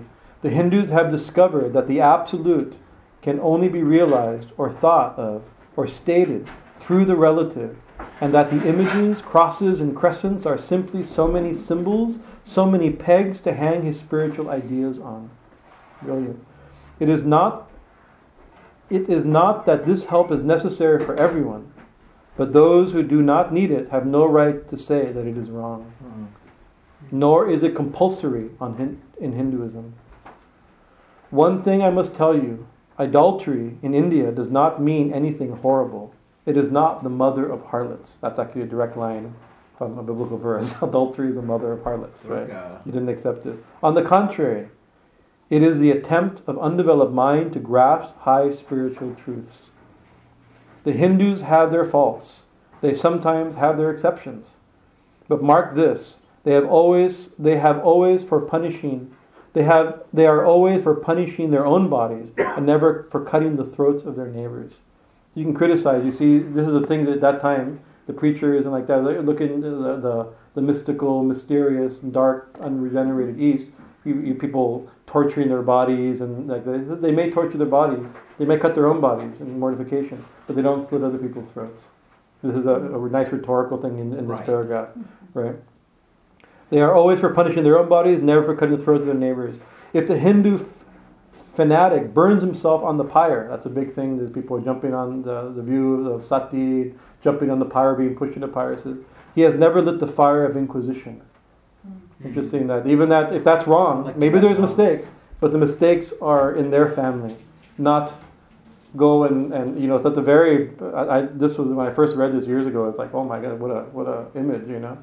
They, they punish themselves. They don't cut people's throat. They may, if they jump into their own pyre or push somebody into the pyre, they're not lighting the fires of Inquisition. How many tens of thousands of people were tortured, right? And even his self, and even his self immolation cannot be laid at the door of of his religion any more than the burning of witches can at the door of Christianity. So it's not even real Hinduism. That's not you can't blame the fact Hindus do stupid things is not the fault of Hinduism. Christians do stupid things, that's nowhere in the Bible also. Right? So it's not it's a very nice point, right? To the Hindu, then the whole world of religion is one of traveling, a coming up of different men and women through various conditions and circumstances to the same goal. Every religion is only the evolving of God of, of a God out of the material man, and the same God is the inspirer of, of all of them. Why then the material man, the same God is the, I'm sorry, why then are there so many contradictions? They are only apparent, says the Hindu. The contradictions come from the same truth adapting itself to the various circumstances of different natures. This is a clear presentation of the perennial philosophy. It is the same light coming through glasses of different colors and those little variations are necessary for the purpose of adaptation. But in the heart of everything, the same truth reigns. The Lord has declared to the Hindus in his incarnation as Sri Krishna, I am in every religion like the thread through a string of pearls. Whatever thou seest, extraordinary holiness and extraordinary power, raising and purifying humanity, know thou that I am there. This is a paraphrase of the Gita. And what has been the result? I challenge the world to find throughout the whole system of Sanskrit philosophy any such expression as that the Hindu alone will be saved and not others. Hmm. Says Vyasa, we find perfect men also beyond the pale of our caste and creed. One more thing. How then can Hindu who can the Hindu whose whole fabric of thought centers on God believe in Buddha, in Buddhism, who is agnostic, or in Jainism, which is atheistic? The Buddhists and the Jains do not depend upon God, but the whole force of their religion is directed to the great central truth of every religion to evolve a God out of man. They have not seen the Father, but they have seen the Son. And that and he has seen the Son has seen the Father also. You've seen they they have perfect saints, right? That's the proof of God. They have their beautiful you play on the on the Jesus's word. This, brethren, is a short sketch of the religion of the Hindus, religious ideas of the Hindus. The Hindus may have failed to carry out all of his plans, but if there ever has been a universal religion, it must be one which will have no location in place and time, which will be infinite, like the God it will preach, and whose sun will shine upon the followers of Krishna and of Christ, on saints and sinners alike, which will not be Brahminical or Buddhist, Christian or Mohammedan, but the sum total of all these, and still make infinite space for development, which is which in its Catholicity will embrace in its infinite arms and find a place for every human being, from the lowest groveling savage, not far removed from the brute, to the highest man, towering by the virtue of his head and heart, almost above humanity, making society stand in awe of him and doubt his human nature. It will, it will be a religion which have no place for the persecution or intolerance in its policy, and will recognize divinity in every man and woman, and whose whole scope, whose whole force will be centered on aiding humanity to realize its own true divine nature. Offers, offer such a religion, and all the nations will follow you. Ashok, Ashok's council was the council of the Buddhist faith. Akbar, through more, through more to the purpose, was only a parlor meeting, a parlor meeting. It was reserved for America to proclaim to all quarters the globe that the Lord is in every religion he's now he's glorifying the parliament. He says Akbar had his meetings and, and, and Ashok his meeting, but now look look at this august meeting and he's like this is the message. He's he was usurping the message of the of the of the of the um, the point. The, count the the parliament of religion was not meant to show all religions correct. Right? It was actually to show that all the religions of Christianity were false. That was the agenda of the of the parliament right? It's, it's. But Swami Vivekananda, because people, when people would see the stupid, the stupidity of other religions, Christianity, people would be very proud of their Western Christianity. Right. The center of the part, the center of the, the, the World Fair, right? The way it was structured. If you've known about the World Fair, it was this. It was. It's called the Great White Way. Right. Mm-hmm. Nothing politi- potentially politically incorrect about the term the Great White Way, and it had a pathway through the entire center of the of, of, of the of the World's Fair. Right. And it started with the full development of humanity from black Africans. And they had, they had try, they had displays like that, and then further into into the Asians, and then to the Indians, and then to the Ethiopian, you know, step by step, and finally to the Europeans, the French, and the English, and the English were very high, and finally to America, and it and it peaked. The glorious foundation, the glorious thing was America in Chicago in 1893. Yeah. Right. That was that was the agenda of the that was the theme of the parliament. The Great White Way was the theme of the of the of the of the World's Fair, and it was also the theme, unspoken theme of the organizers of the Parliament of Religions. Right. So and they all came and spoke like that, but Swami Vivekananda gave a very good shape. And so there was another parliament in in England, I think in England or in France, right, where Swamiji was also invited but they forbade him to speak. They gave him not to speak about Hinduism. He had to speak in very specific terms that he couldn't declare the, the unity of all religions. Because that wasn't the purpose, right? He, he, was, he had to give talks on the history of Hinduism or the history of Buddhist thought in Southeast Asia. He was giving these type of restrictions because he was trying desperately. And in his letter, he says, ah, they're trying to thwart my freedom, right? They're scared of what I'm going to say because he completely derailed by this talk and other talks. He completely derailed the, the thing. Each one was Christianity was saying, and all the, the Buddhists were there, and then the, and then the other other Hindus that were there. They're all basically saying, "My religion's true, and this is what we believe." And the uh, my religion is true, this is what we believe. right? And people and and, and the, the Western crowd, like, oh, this is ridiculous. What they, you know, but now we now it was meant to show the supremacy of Christianity. So Swamiji showed Hinduism and then blew the top off, right? This what what this meeting will do will show the unity of all religion. How that the one the, all of us here are worshippers of the same God. All of you are searching for the same reality, right? This is a very is, he was that's why he was such, such a controversial figure. The the effect of this talk and these talks propelled Swamiji onto the national, gave him instant fame, right? He became the star of the parliament, right? And that that propelled him into the public sphere and therefore into, into the, onto the American uh, lecture circuit, intellectual circuit, and therefore onto the into the uh, world stage, right? So this this simply simple statements, the, re, the results of it were like truly cosmic, as as a as the uh, carrier of Sri Ramakrishna's ultimate message. May, uh, may, may he who is a he who is the Brahman is how he ends it. May he who is the Brahman of the Hindus the Ahura Mazda of the Zoroastrians, the Buddha of the Buddhists, the Jehovah of the Jews, the Father in heaven of the Christians, give strength to you to carry out your noble idea. Rather than fight, because you know what? I, I, have to tell one my thing. I'm late on puja, but it's too important on Swami. Today's Swami Vivekananda's birthday. That's why we're reading from him.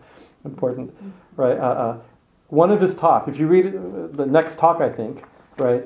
It was like his opening thing is that I today the to- the topic I was given was what's uh, was what's wrong with Buddhism. Right. His topic was now Swami Vivekananda, the representative of Hinduism, will criticize Buddhism. That they were trying to create the, that that was their goal. Right. He says, how can I criticize the one I worship as God?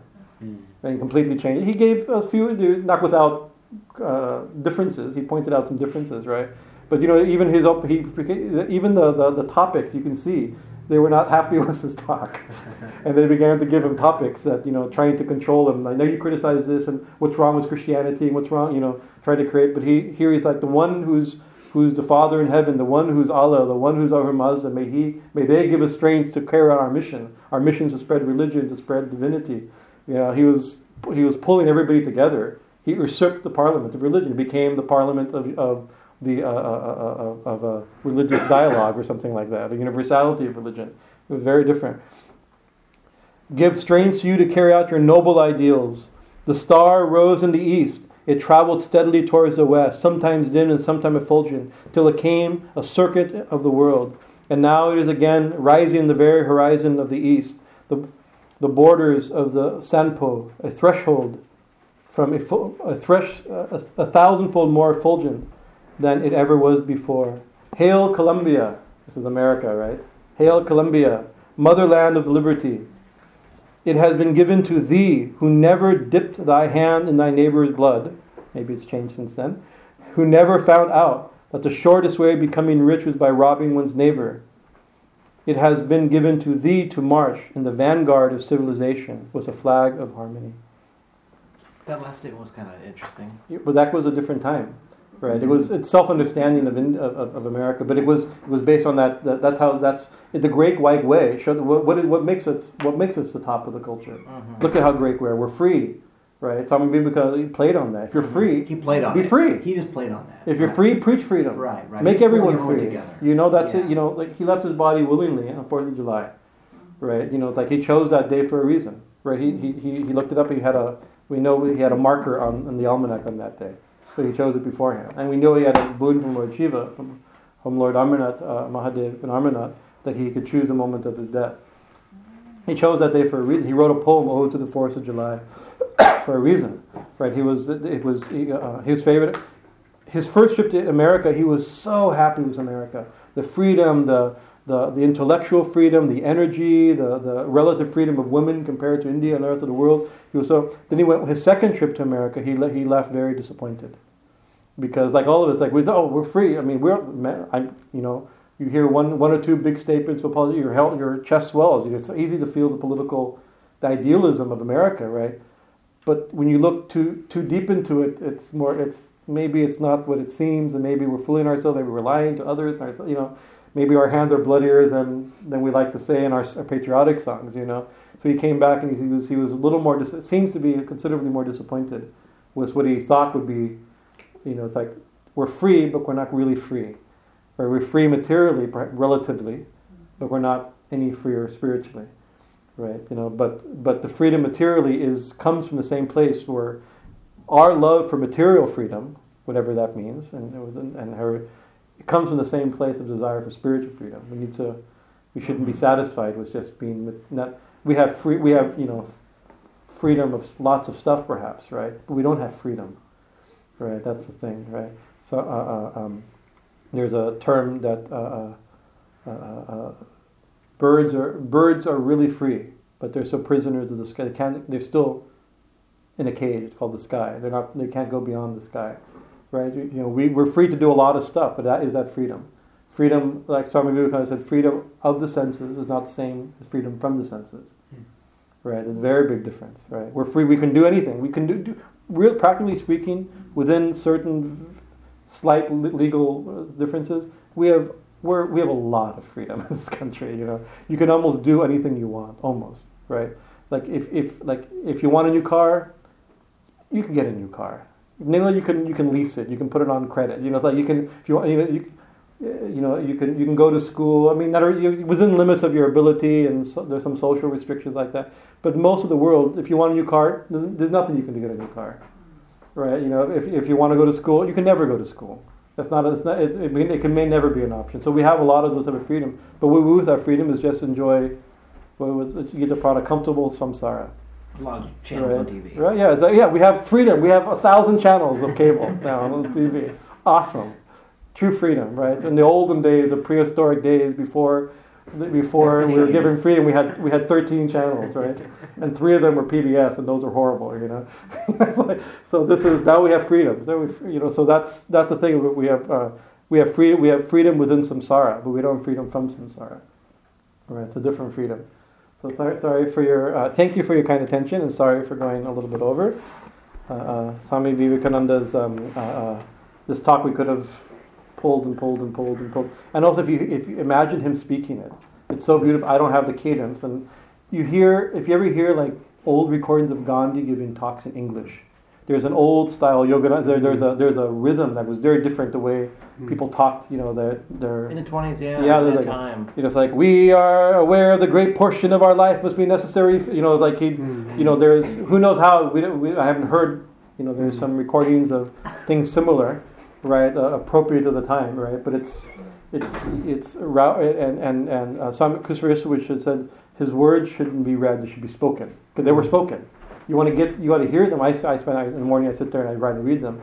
But something you don't get, you have to like you have to say them out, or hear them out loud, and at least in your ear right? To get the rhythm, they're spoken words, you know, and, and, and he would, he'd also pound on pod- podiums and, and shake people and, you know, and people, and his words were upsetting to people, Hmm. right? We're, we have a, we have a positive audience, you guys are being very polite, right? And I'm still talking, even after I said I would stop talking, you're being really nice, right? right? But there's a certain point he would say such outrageous things.